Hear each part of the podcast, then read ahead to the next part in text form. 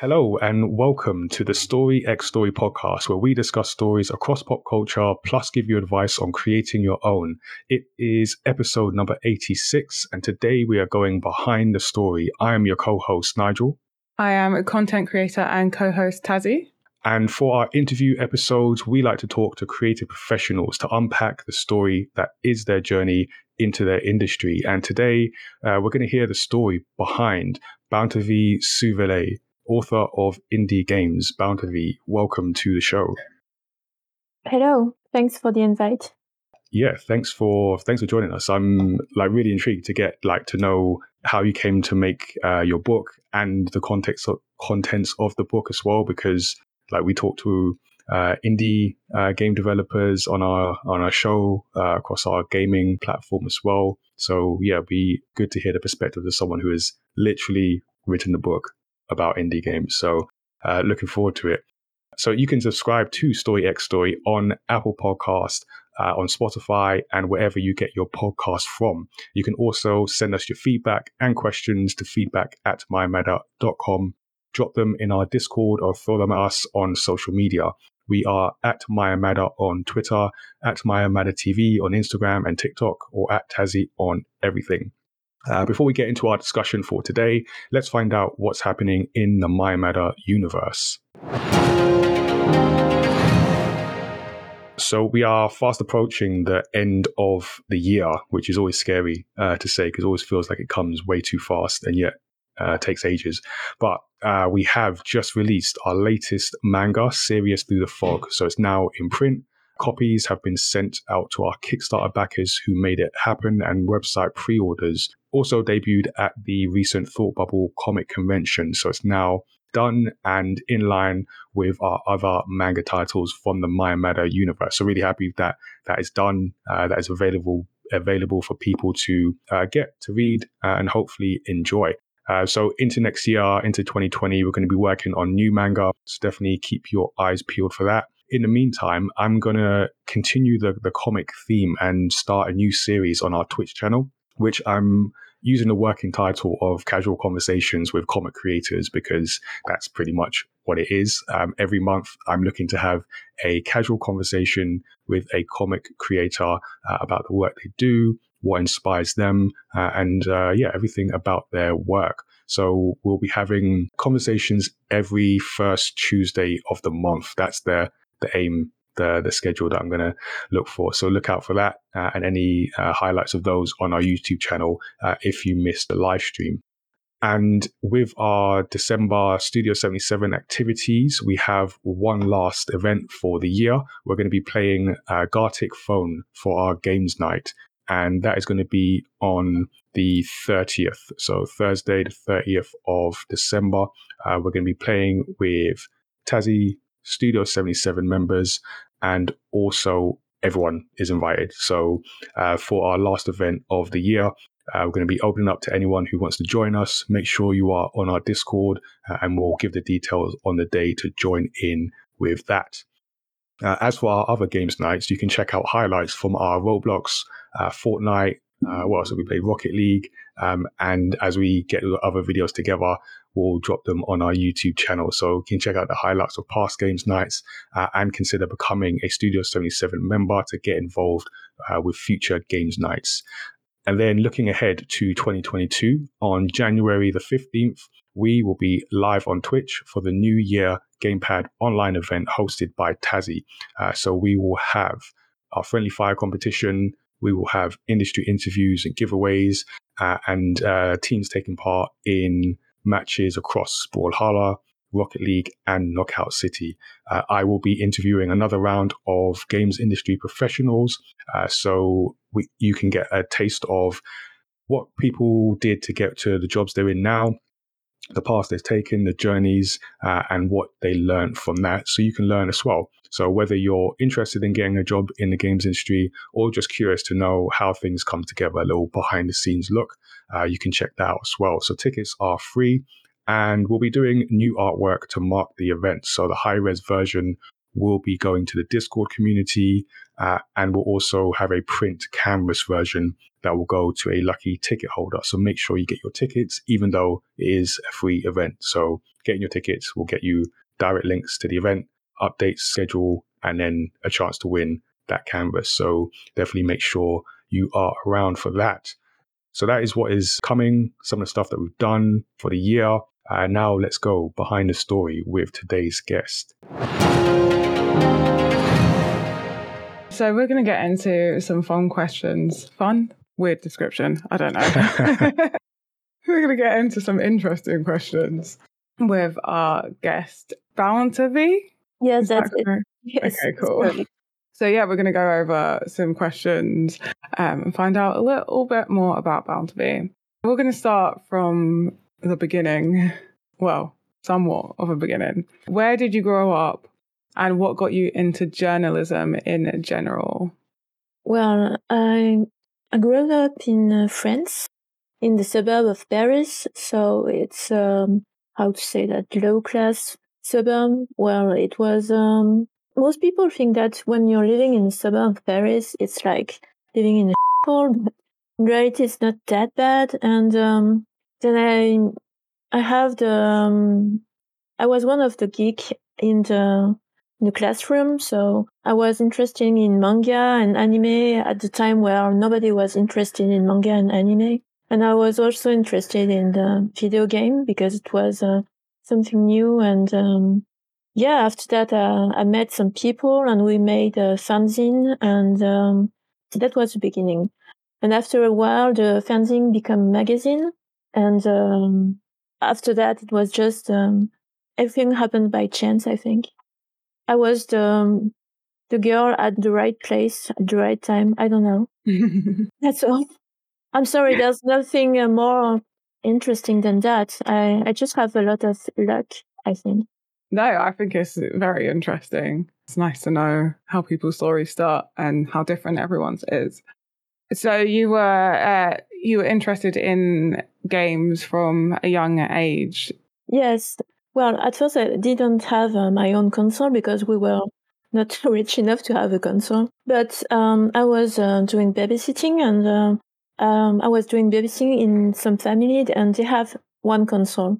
So I can play with the, the kids, and we were playing a lot. And that's how I was interested in uh, video game.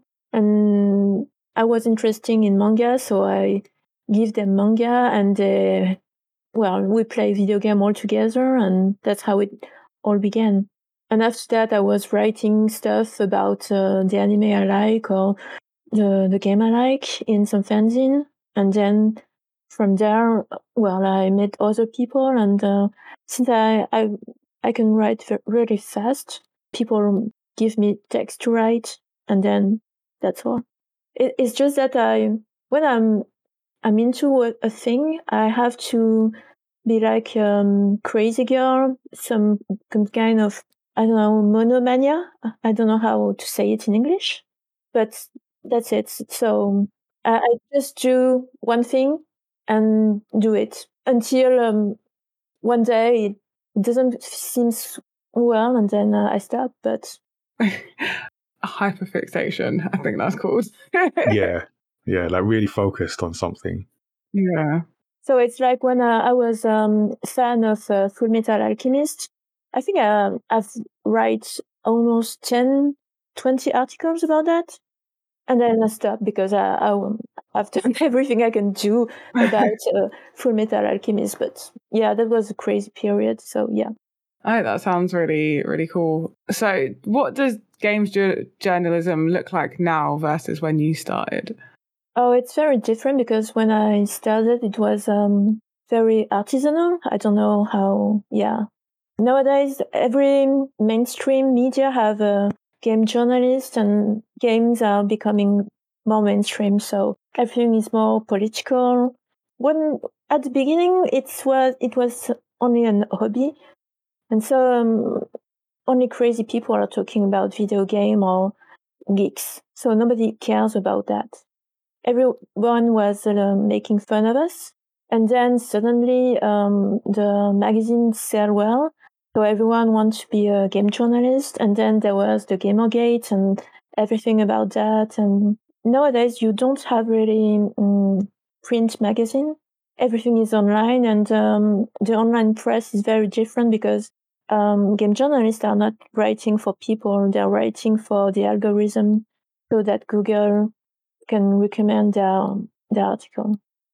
But before, when it was uh, on print, um, the journalists were just uh, amateur. They were um, geeks that want to convey their passion to other people. So they were writing for people and not for the algorithm. Yeah, so it has changed quite a bit. So your book, what inspired you to make this book, and how long did it take from the idea to getting it to print?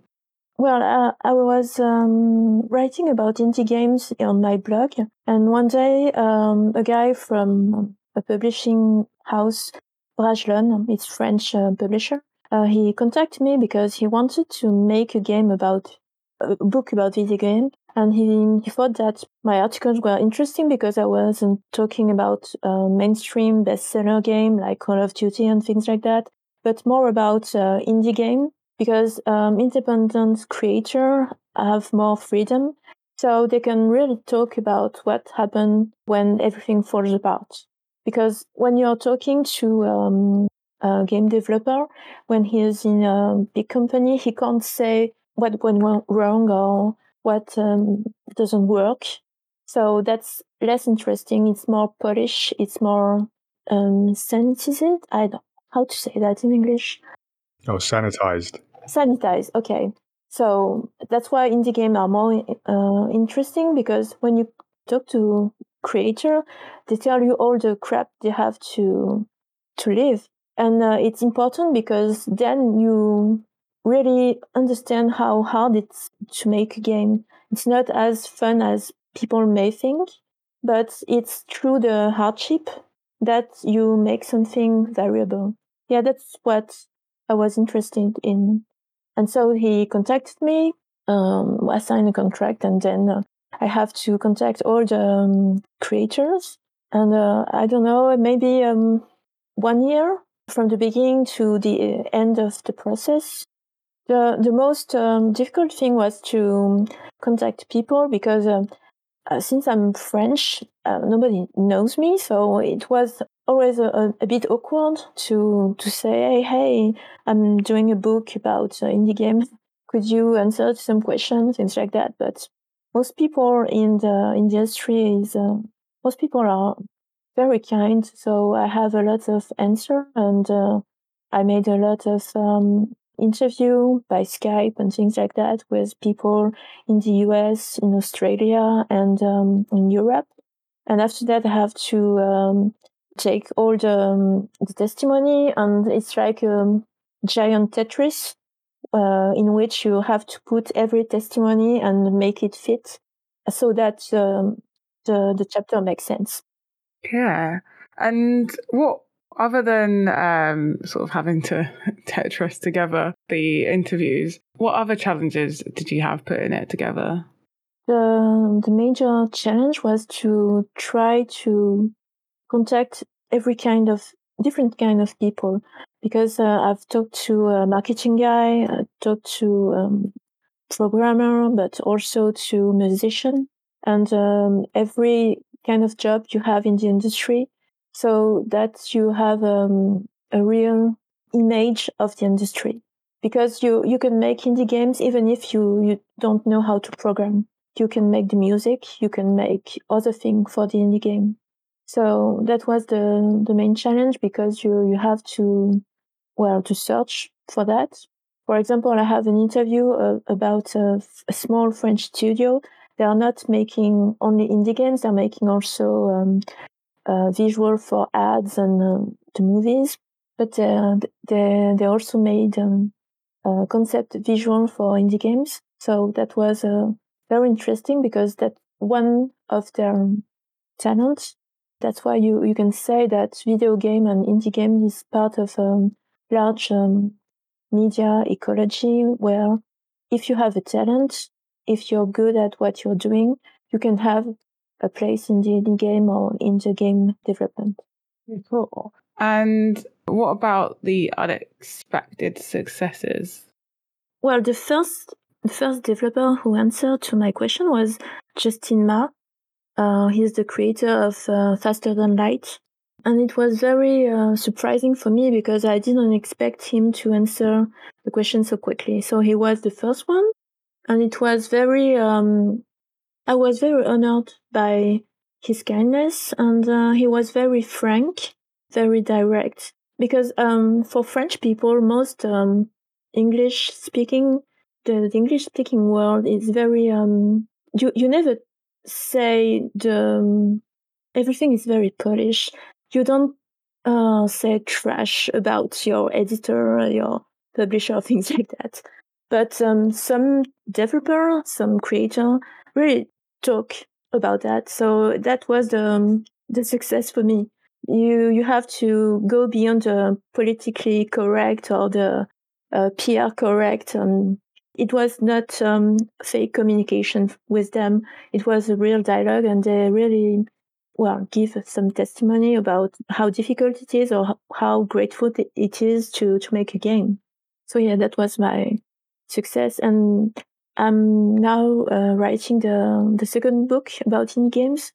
And I'm very delighted to to to reach out to uh, other U S developers who are um, who were at the beginning of the indie game scene. So yeah, that was um, a success for me. Okay, cool. And so a bit more about sort of like indie development. How would you define what an indie game is? Has that definition changed since the early days of the industry? Well, yes. At first, um, there was no industry, so everyone was an indie game developer.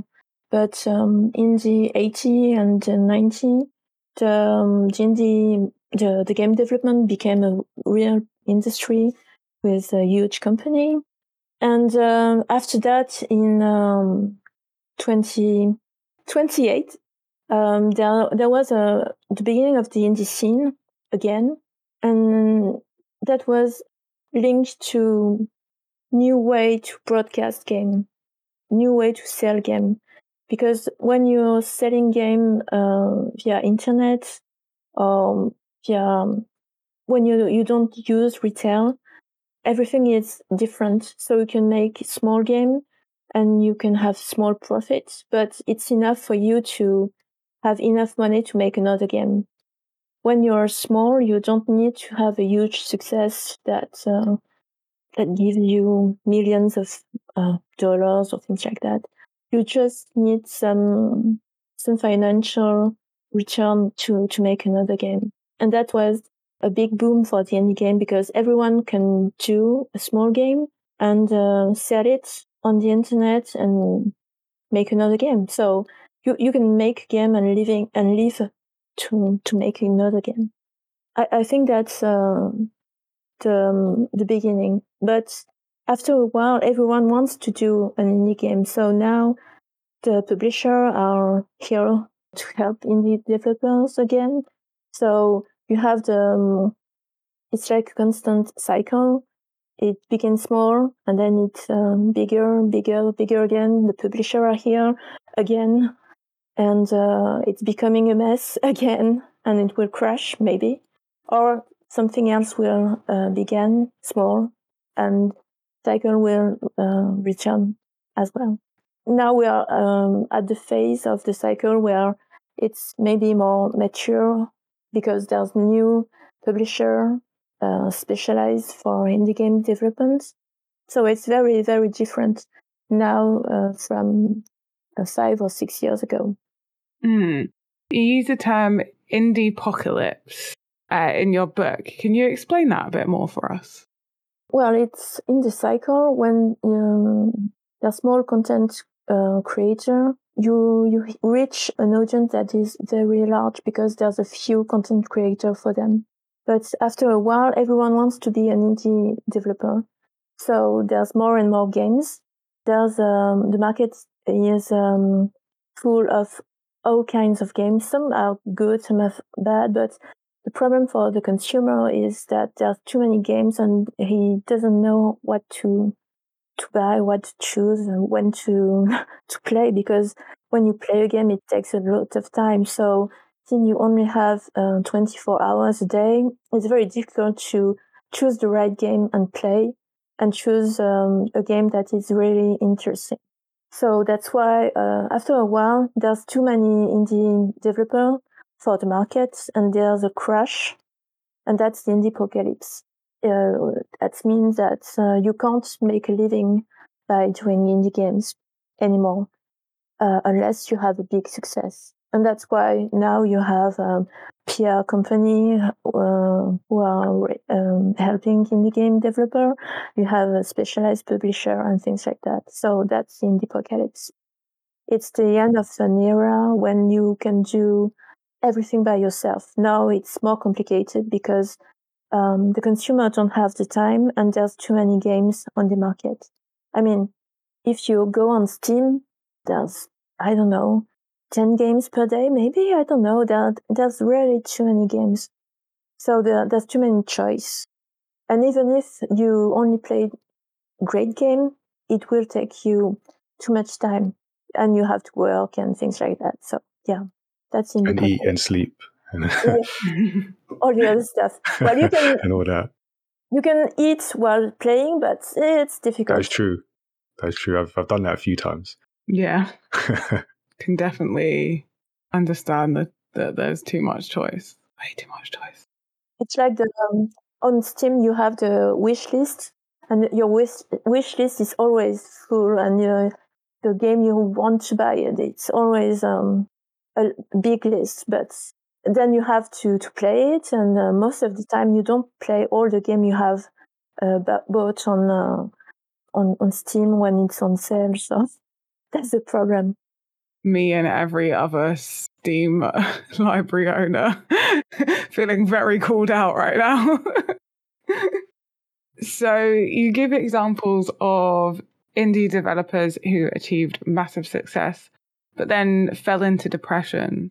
What can aspiring indie developers, indie developers learn from those experiences? Well, at first, when you when they were doing their games, it was very difficult because they don't have any support.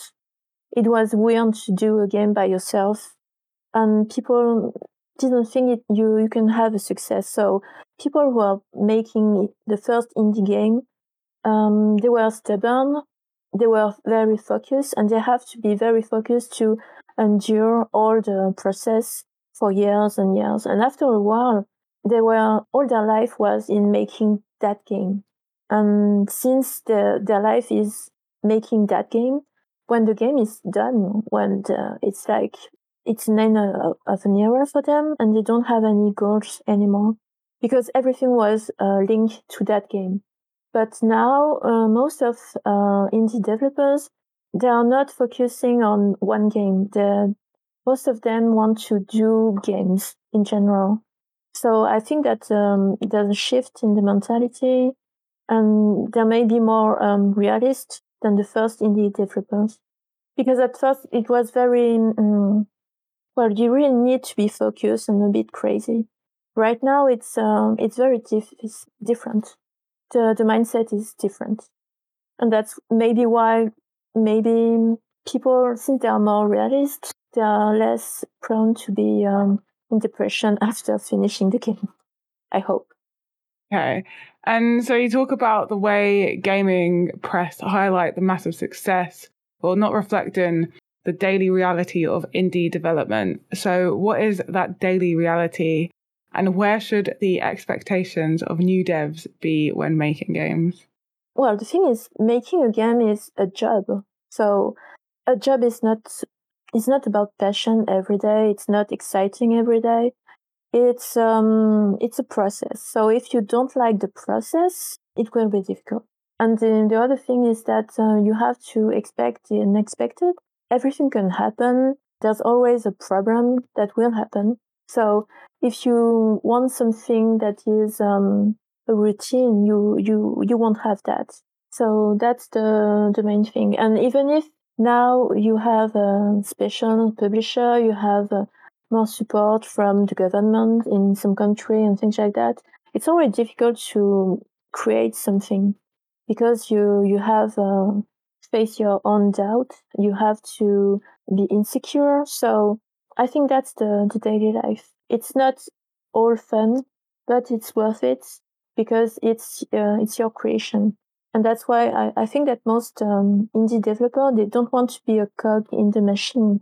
They want to create something and they want to own something, in a, even if they, they didn't manage to be a millionaire after that. The most important thing is the, um, is to not be a cog and, and make your thing. That's difficult. Because when you're a cog, you just have to go with um, the, the flow and do as everyone. Mm. Yeah. Um, so we are seeing more formal education paths into games. What changes do you think this has made for the individual and the industry?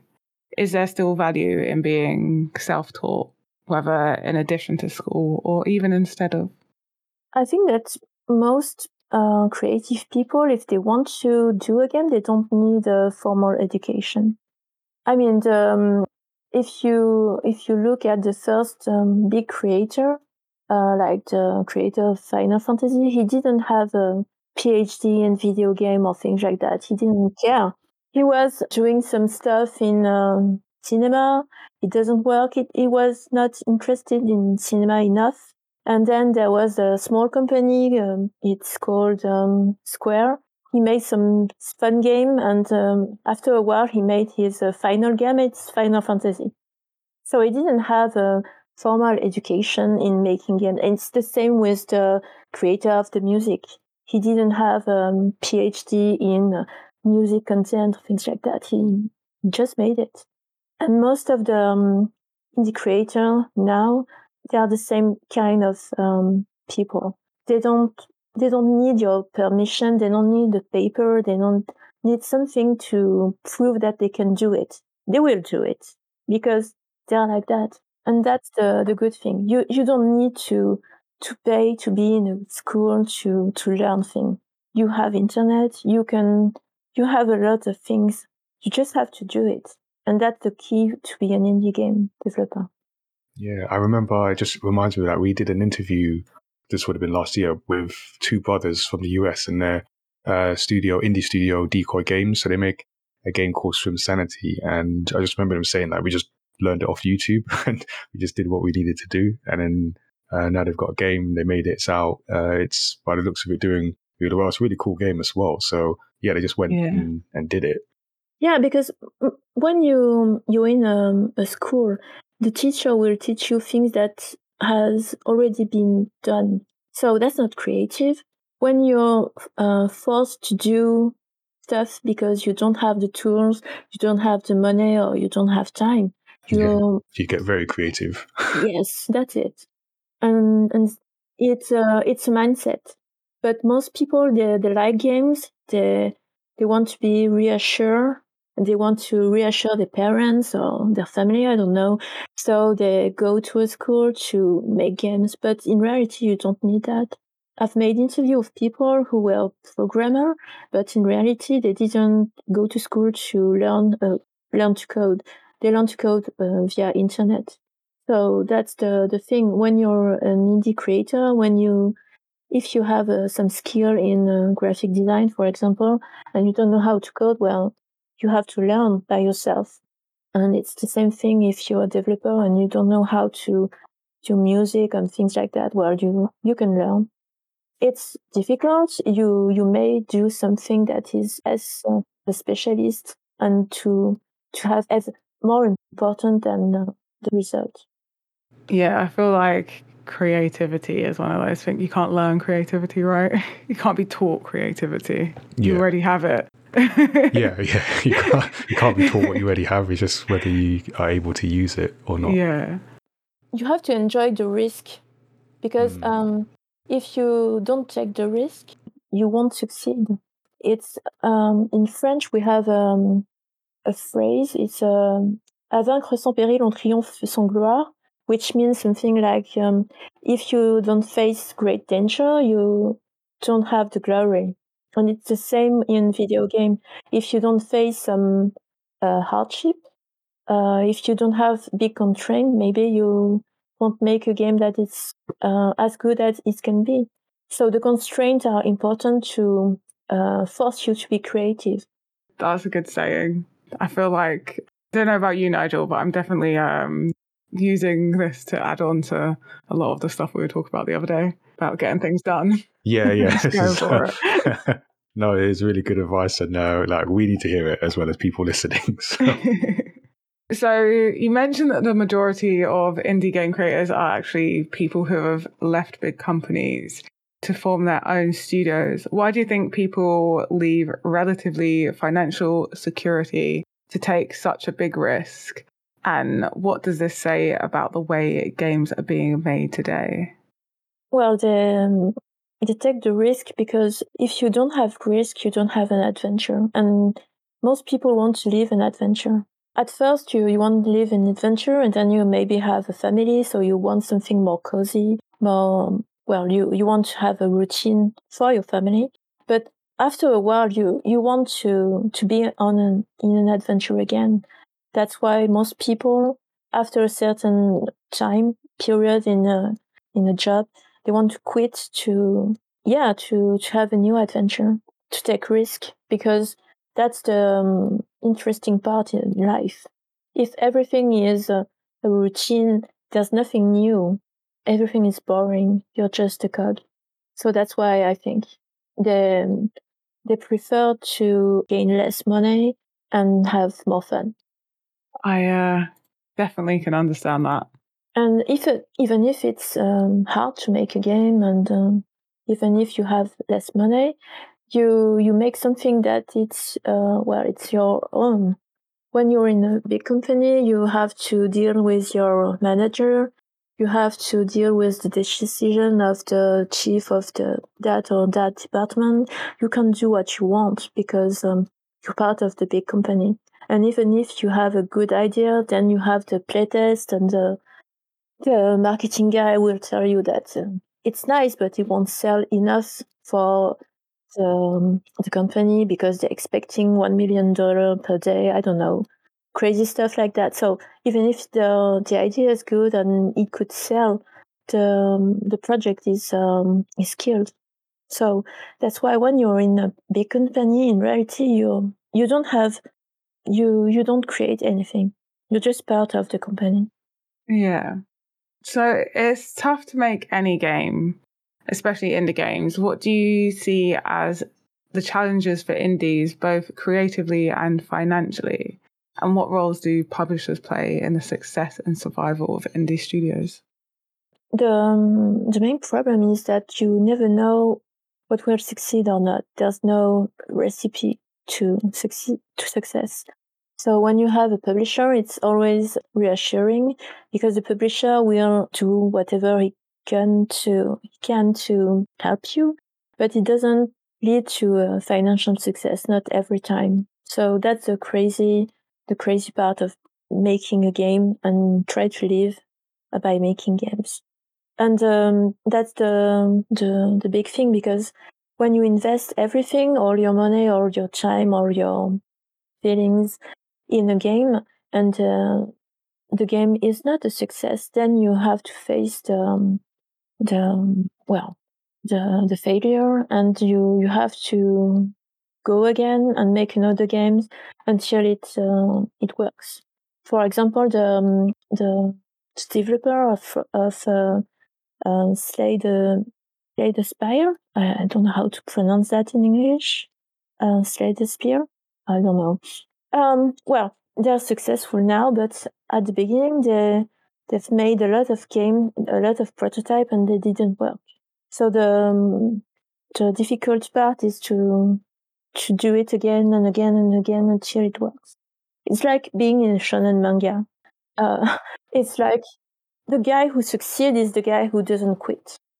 And well, making a game, it's the, it's the same. You, you have to be stubborn enough to try again and again, and maybe you will have a success, but and you never know. The the problem is that you never know.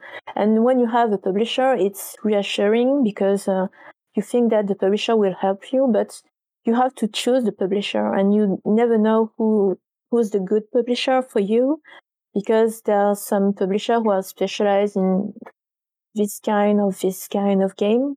So if you don't have the right game genre for that publisher, he won't help you to reach your audience. So yeah, that's the other difficult part.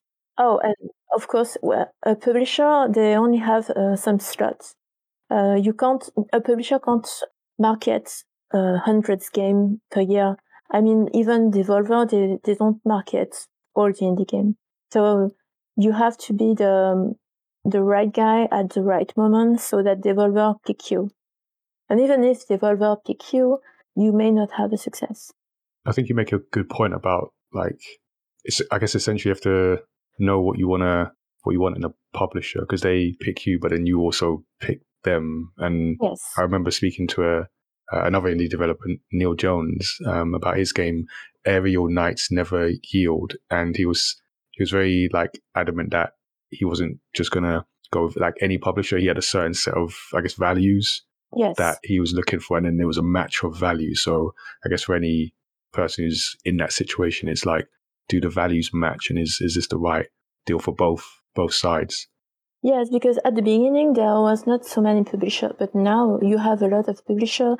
You have the the console and the P C and uh, Steam, and everyone wants some creative stuff. So the, you have the choice, and you have to take advantage of that. With so many indie games available across different platforms, what role does marketing play for indies? Um, it can feel like something that is overlooked within small teams. Well, at first, when you you were making an indie game, there was no so much indie game, so you don't you didn't need marketing. But now, uh, since there's a lot of game on the market, you are competing uh, competing with um, new games and old games. Because um, when you have a wish list that is full of games, you don't know if you buy the um, old game from two thousand ten, but it's a classic, or you buy the new one who may be good or not. So you're competing with every kind of game from the beginning of the game creation. So that's a difficult part, and that's why uh, marketing is key right now. You have to be visible. Yeah, the consumer have to know that you have a game. Otherwise, the consumer won't take a look at, at your game. So that's uh, the difficult part, because most of the indie creators, uh, they think that if the game is good, the consumer will pick it. But there's too many games right now. For the for it, it doesn't work right now. The situation has changed so much that it doesn't work. So that's why marketing is key. And that's why there's a lot of indie game uh, company who uh, give keys to um, streamer on Twitch and YouTube so that people can uh, see the game, be aware that there's a game. And uh, most of the time, that's the the new marketing for that kind of game. And how do you think channels like Steam and social media have changed the way that indie teams find their audience? Well, at first, the, the social media was very, um, it's like everything is like uh, Kickstarter. Uh, everything was easier ten years ago because there were not so many games, so many projects. Right now, you have um, to really think about what you're putting on social media, and you have to put uh, videos, because nobody will read and nobody will be uh, attracted to a simple image. So you have to put a lot of effort to make your post and make your video so that uh, it catch uh, somebody's attention. So yeah, that's the um, difficult part right now. If you can do it by yourself, that's nice, but most of the time, people are using social media, well, they're using a P R company or a specialist to help them to, to manage the social media part. Because at first, when you want to do a game, you don't want to manage that thing. You you want to do a game, not um, talk about the game. That's not your job. That's not your dream job, I mean. Um, pandemic aside, does offline marketing still make a difference? What event came up in your research? Well, the, there's some game who which sell uh, in retail still. So you you can't dismiss um, retail, you can't dismiss um, in-person marketing and things like that, because you, you don't know what kind of um, what kind of audience will um, will pick your game. I mean, you you can have an idea, but um, when you have uh, in-person like um, trade show, things like that, you can see how people react, and that's um, maybe the most important thing. So you have to to test your game on that kind of event.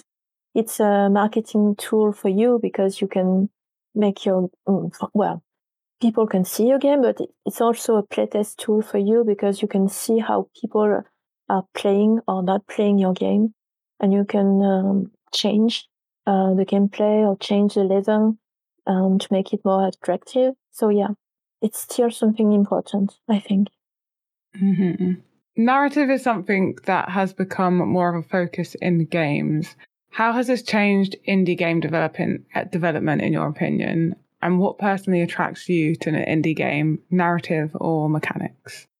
It depends of, uh, on the genre. Well, narrative game is not um, something new. Uh, at the beginning of the game, there was um, R P G, and uh, the first R P G were only a textual game. So it's not really new, but um, thanks to the indie, indie scene, now you have more text-only game or almost text-only game. And that's an interesting thing because you have uh, the audience is different, the content creator of that kind of game are different too. So you can have more choice. And um, yeah, it's like an, um, being in a big ice cream factory.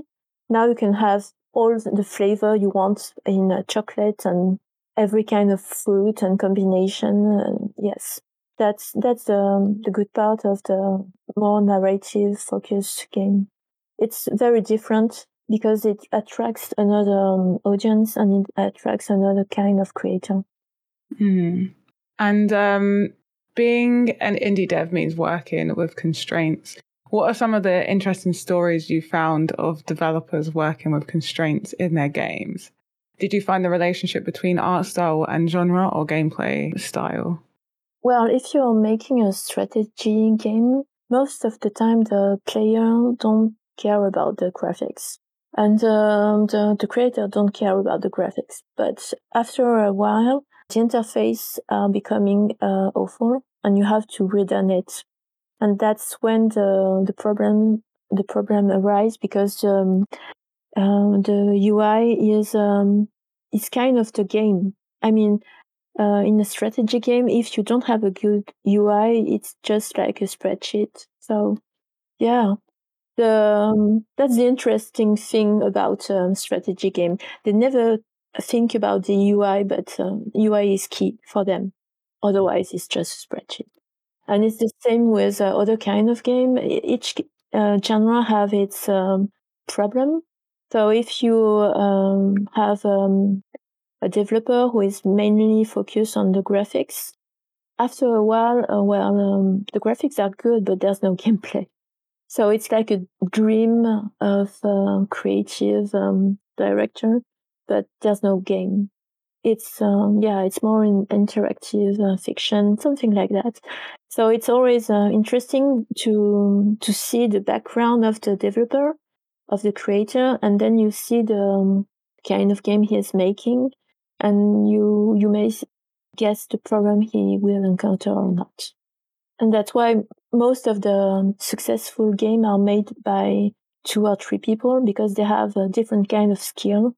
Um, they are uh, They are complementary, and that's why it's it works.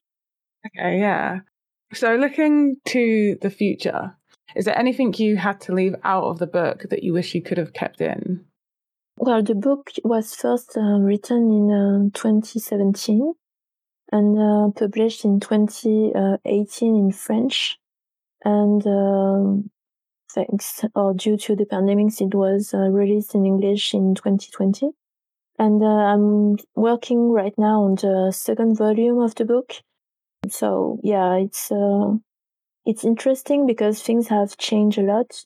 And when I'm doing my interview right now, most of the um, game creator told me the the impact of the um, the pandemic and how they have to work with the constraint. But in reality, the pandemic didn't give them more constraint because they were already um, working uh, not in person in an office. It's just that it's uh, more um, it has normalized working from another country with another timeline and things like that. And that's, uh, yeah, that's interesting. And the other thing is that um, the market has changed so much that, uh, for example, on uh, mobile, the kind of game you're making are very different. Um, nowadays, you can't make a game which is not a free-to-play on mobile. You won't have any uh, revenue. It's, uh, yeah, it's a sad. It's very sad. But maybe things that, uh, thanks to Game Pass and other uh, subscription-based um, program, maybe indie game will arise again. I don't know. But uh, on mobile, um, the market is very, very difficult if you're not making a free-to-play. And on other platform, it's the same. You you have to be noticeable. You you have to to make something that grabs the attention of the, the public. And it's um, yeah, it's so many. There's so many games. It's very difficult. Yeah, thanks to the fact that uh, I'm writing the second volume, uh, I can talk more about the, the change in the game genre uh, due to the change of the market. And as game engines and development tools become more powerful and accessible, do you think we'll see more games looking closer to triple A titles? For example, Kenna Bridge of Spirits. Yes, of course, because um, technology is cheaper, so you everything is cheaper. But that's not, even if you have a game that looks like a triple A, that doesn't mean that uh, the game will be good. I think that um, there's the the problem in the in the audience in the fact that uh, they are used to have um, triple A with um, photorealistic graphics. And for them, a good game or a bestseller game is um, photorealistic graphics or three D graphics.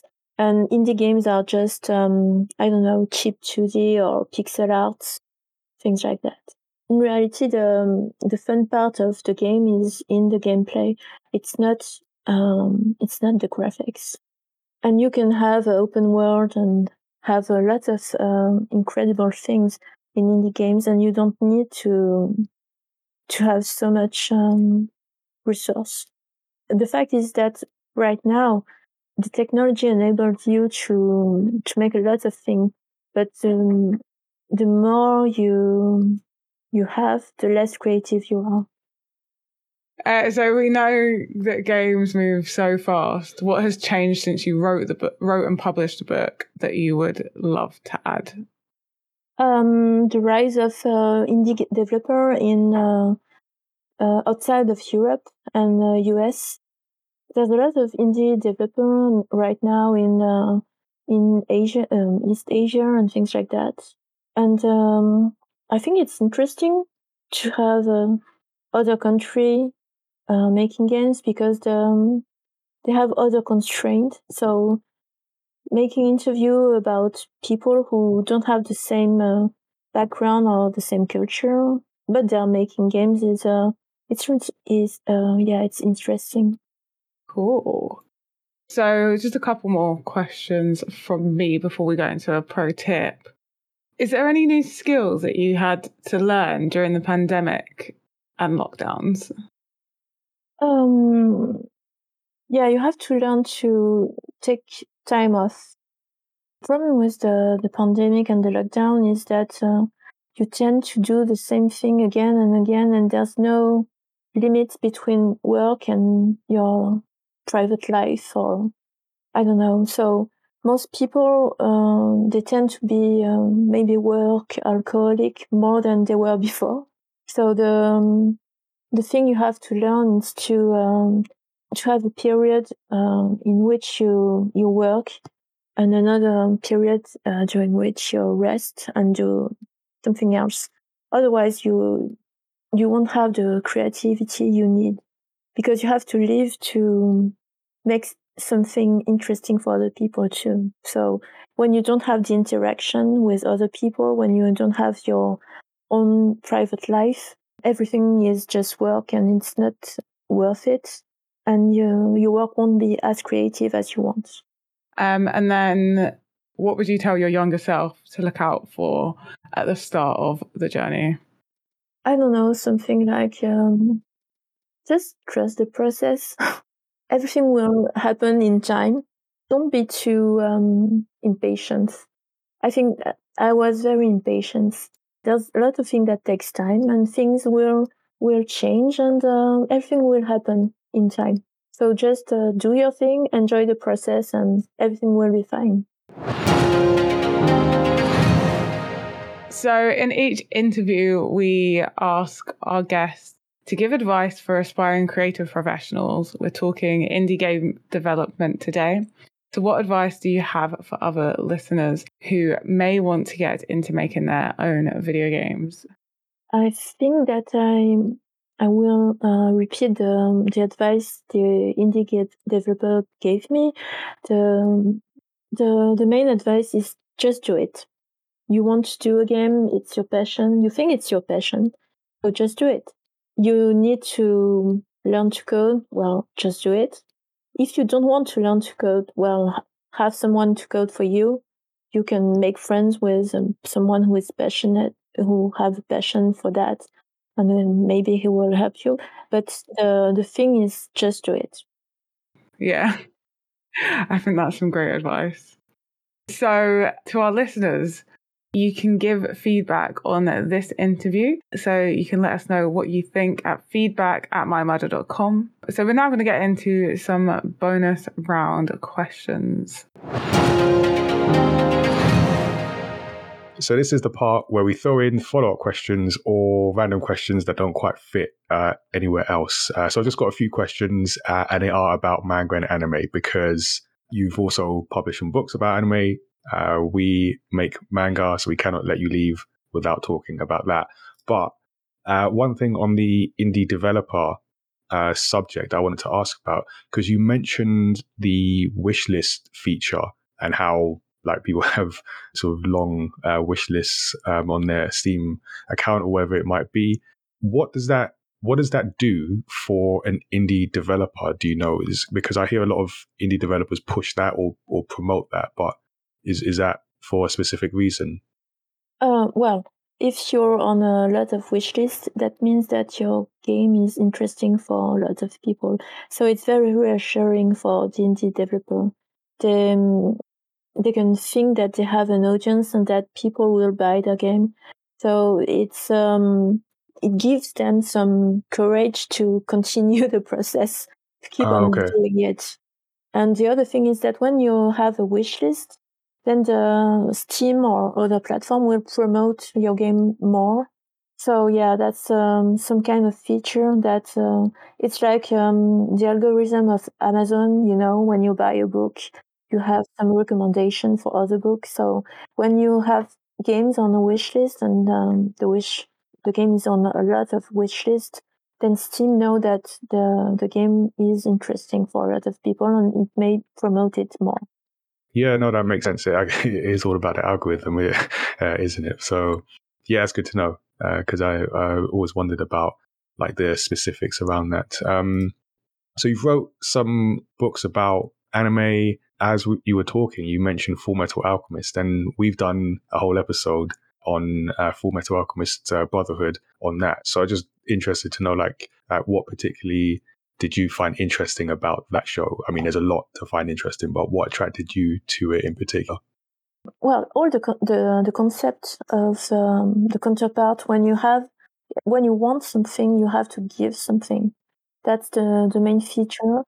And um, I've seen the, the first anime, And um, the episode about uh, the little girl who is turned into um, a monster because oh, his yeah. father wants to, well, want to have the social status. Uh, it was very, um, for me, it was sh- so shocking. So, yeah, it was very intense. And I think that um, in the modern world, most people are like that father. They want the status. They want to have the prestige. And uh, they will make everything to have the prestige, even if it's um, it's immoral, or even if it's um, well, yeah, it's um, that was the the main episode, and everything about um, the, the character. I, I think it's uh, very well done because they they all have their their flow, but they're also very um, the the high spirit, the, the things about the. Uh, Loyalty be- between the brother, everything was, yeah. Uh, yeah. I really love that show because they are they are real heroes. They they they are not um, heroes for the country or for things like that, but they um, they have each other, and that's the the family thing. I think it's the the the really important, interesting thing in the in the story. Yeah, and I, def- I definitely like that. That you to to get something, you have to give something.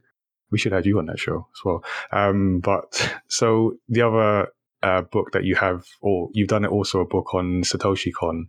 So that's another uh, creator that we've also discussed. We recently did an episode on Paprika uh, and before that, uh, Perfect Blue. What do you, what do you think about his work? And do you have a favorite title that he's done? I think that Satoshi Kon is not well... Um, people don't know who Satoshi Kon is. Most people haven't seen any uh, film uh, he made, and I think it's a shame because when you talk about um, mainstream um, people about anime, they always talk about, I don't know, Naruto or One Piece or Ghibli, and I think it's boring because, yeah, well, it, it's anime, but um, Satoshi Kon is more like a um, filmmaker. He used um, the animation technique to make a movie. And his inspiration is more film, real, with uh, actors, things like that. So when he's making his um, his movie, he's always using the cheapest way to make something move. And that kind of technique is very impressive. And uh, he's very uh, inventive. And when you, you look at his uh, storyboard, it's like looking at a manga. Everything is uh, written, how to do it, how to frame it. So you use the, the less drawings, but at the same time, it's meaningful. For example, in Paprika, you have the same sequence again and again, but each time you have something that changes. And um, the change is always something meaningful. So at um, the same time, it's very cheap because you're reusing the same sequence, but it's meaningful. So it uh, adds something to... to the story. And in um, Perfect Blue, it's the same because you have the same sequence when she wake up. The wake up sequence, it's always the same, but uh, the feeling you have is always different. And uh, the thing is that um, he always wait. He's um for Satoshi Kon, you you can't um have the rational part uh, aside from the um, imaginative part, the fantasy land and, and things like that. And um, in Pap- in Paprika, you have the um, scientist in Daylight, and you have the dream uh, detective uh, at night. And there's there's two women, but at the end, the, the two women are the same again, and that's why the, the movie is a feel good ending movie, because you have to realize that you can't have the rational part aside from the irrational part. Because uh, the both are human, and that's the the, the great thing about Satoshi Kon. He's talking about um, how to be human, because um, right now most of um, we people always talk about the Enlightenment and the reason and be rational and trust the science. I don't know, but in reality, you you already have to deal with your imagination, and imagination is a big part of your life, and irrational thing like love or friendship, it's a part of your life, it's a part of being human. And that's why Satoshi Kon is so important, because he's talking about the, the part that is lacking in human right now, because you have to be, um, you have to make money and make your career, things like that. So when you're focusing on only making money or focusing only on your social status, you're lacking the other parts. And that's why you, it's like in Full Metal Alchemist, you're giving one part for another part. Yeah, wow, that's a, yeah, that's a cool, cool way to look at it. I need to watch that again, because it's one of those films that there's so much going on. Uh, and I like what you said and that interpretation and how it sort of applies to just life in, in general. Now, now I want to go and watch that again. You know, in, in Paprika, the um, the detective, he's yeah. giving up his dream when he was yeah. uh, he, when he was a kid. Yeah, and that's why he is making the um, the nightmare, because he's giving up his dream. He he's killing himself. So yeah, I um, need to watch that again. Do, and do you have any favorite anime shows or films that you're enjoying today? Well, uh, I don't remember the name of the anime. It was an anime about um, taxi driver, and uh, every everyone was uh, an animal. I oh, um, yes, we've uh, this has come up before. Oh. Odd Taxi. Yes, Odd Taxi. That's the one that was recommended to us. Yeah, yeah, ago. That's really, really good. I need to actually watch it because I've got Crunchyroll at the moment. I think it's on Crunchyroll, right? Yeah. So I need to watch it while I've got Crunchyroll. It's, uh, it's good because it's uh, short. So, I mean, I Always love like One that. Piece, but it's uh, it's, too, it's long. too long. Yeah, yeah. If you want to, to watch One Piece from the beginning, yeah, it will take you a month, maybe. But yeah, it's a very short st- um, series and it's good. Yeah, the everything is, is well written in, in it, so... At first, you, you may think that it's just a detective story or things like that, but it, it's different. And it's uh, related to Satoshi Kon and his um, his way of thinking about uh, being human as uh, rational and irrational in the same time. All right. Well, another recommendation for that. So that is, it was already on the list, but um, I have to bump that up. Uh, my final question is, where can people find uh, you and your work? Well, in the library, I have uh, yes. m- some, well, uh, most of my books are in French, but yeah, they, they can have the indie game book in English. Uh, I have a, a small blog. I don't write um, that much right now because I'm writing a, a book for print, but uh, yeah, on my blog mostly. All right, we'll put, a, like I said, we'll put a link to uh, your work in French and indie games uh, in English so people can uh, can find that. But uh, uh, Bounte V, thank you for joining us and uh, letting us know some of the behind the scenes of making a book and some of your thoughts on indie game development. Well, thank you again for the invitation. No problem. And if you enjoyed listening to this episode of Story X Story, make sure you subscribe so you don't miss another one. You can give us a quick rating and review on Apple Podcasts, which helps us reach new listeners and fans of story discussions. We talked a little bit about uh, manga. We also make our own manga, so you can check out the My Matter manga universe on our website. Uh, we've got uh, a number of titles, including our latest release, Sirius Through the Fog, which just came out in print as of November. Uh, I think so. It's been out for uh, about a month. Check out mymada.com forward slash manga to see all of those. And you can also join our Gamepad Discord uh, where we do different events on Twitch, and you can become a Studio seventy-seven member for exclusive access to different events and content from the My Matter uh, universe. So we have ongoing discussions um, with indie developers, interviews and panels. And our next Gamepad online event is on Saturday, the fifteenth of January. So you can get your ticket at gamepad dot events. It's free, um, but you get a chance to win uh, some exclusive artwork printed on canvas. Other than that, stay tuned for more podcast episodes, including creator interviews, video game discussions, and deep dives into stories across pop culture. You can always give us a shout directly. Our email address is feedback at my matter dot com, and our website with links to subscribe is my matter dot com forward slash story x story. So until next time, stay safe, and we will see you again soon. Take care, everyone.